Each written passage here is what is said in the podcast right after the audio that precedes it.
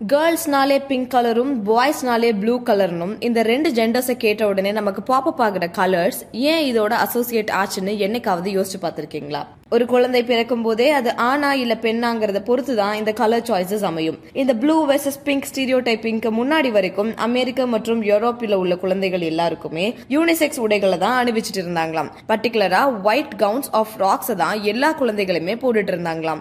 ஏன் கவுன்னு கேட்டா லோ மெயின்டெனன்ஸ்னு பதில் வருதாம். ஆல்சோ பத்தொன்பதாம் நூற்றாண்டோட முற்பகுதி வரைக்குமே எல்லா குழந்தைகளுமே தன்னோட ஏழு வயது வரைக்கும் கவுன்ஸை தான் அணிஞ்சிட்டு இருந்தாங்களாம். அப்ப இருந்த மக்கள் யாருக்குமே கவுனுங்கிறது ஒரு பெண் குழந்தையோட உடை அதை ஏன் ஆண் குழந்தைகளுக்கு போடணுங்கிற மாதிரியான பாலினம் சார்ந்த பிரச்சனைகளா இந்த க்ளோதிங் ஒரு பெரிய விஷயமா தெரியல. சரி இது எப்ப மாற ஆரம்பிச்சதுன்னு கேட்டீங்கன்னா நைன்டீன் செஞ்சுரியோட மிட் வேல தான் குழந்தைகளோட க்ளோதிங்குள்ள இந்த கலர் சார்ந்த டிராமா மெல்லமா உள்ள போக ஆரம்பிக்குது.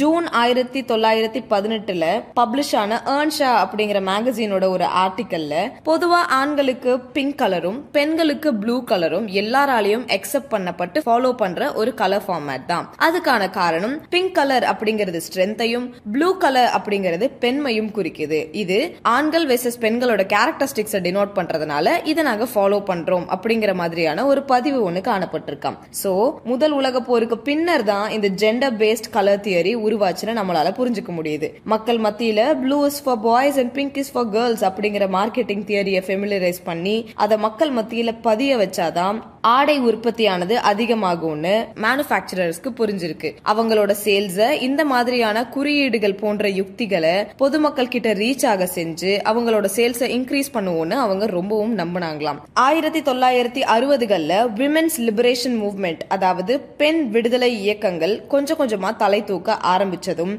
இந்த ஸ்ட்ரிக்டான கலர் ஸ்டீரியோ டைப்ஸ்ல இருந்து வெளியில வந்து திரும்பவும் மக்கள் எல்லோரும் யூனிசெக்ஸ் குளோதிங்குள்ள போக ஆரம்பிச்சாங்க. அல்ட்ரா சவுண்ட் தொழில்நுட்பத்தால ஏற்பட்ட முன்னேற்றத்துல தான் பெற்றோர்கள் தங்களுக்கு என்ன குழந்தை பிறக்க போகுது அப்படிங்கறத முன்னரே பார்க்க முடிஞ்சது.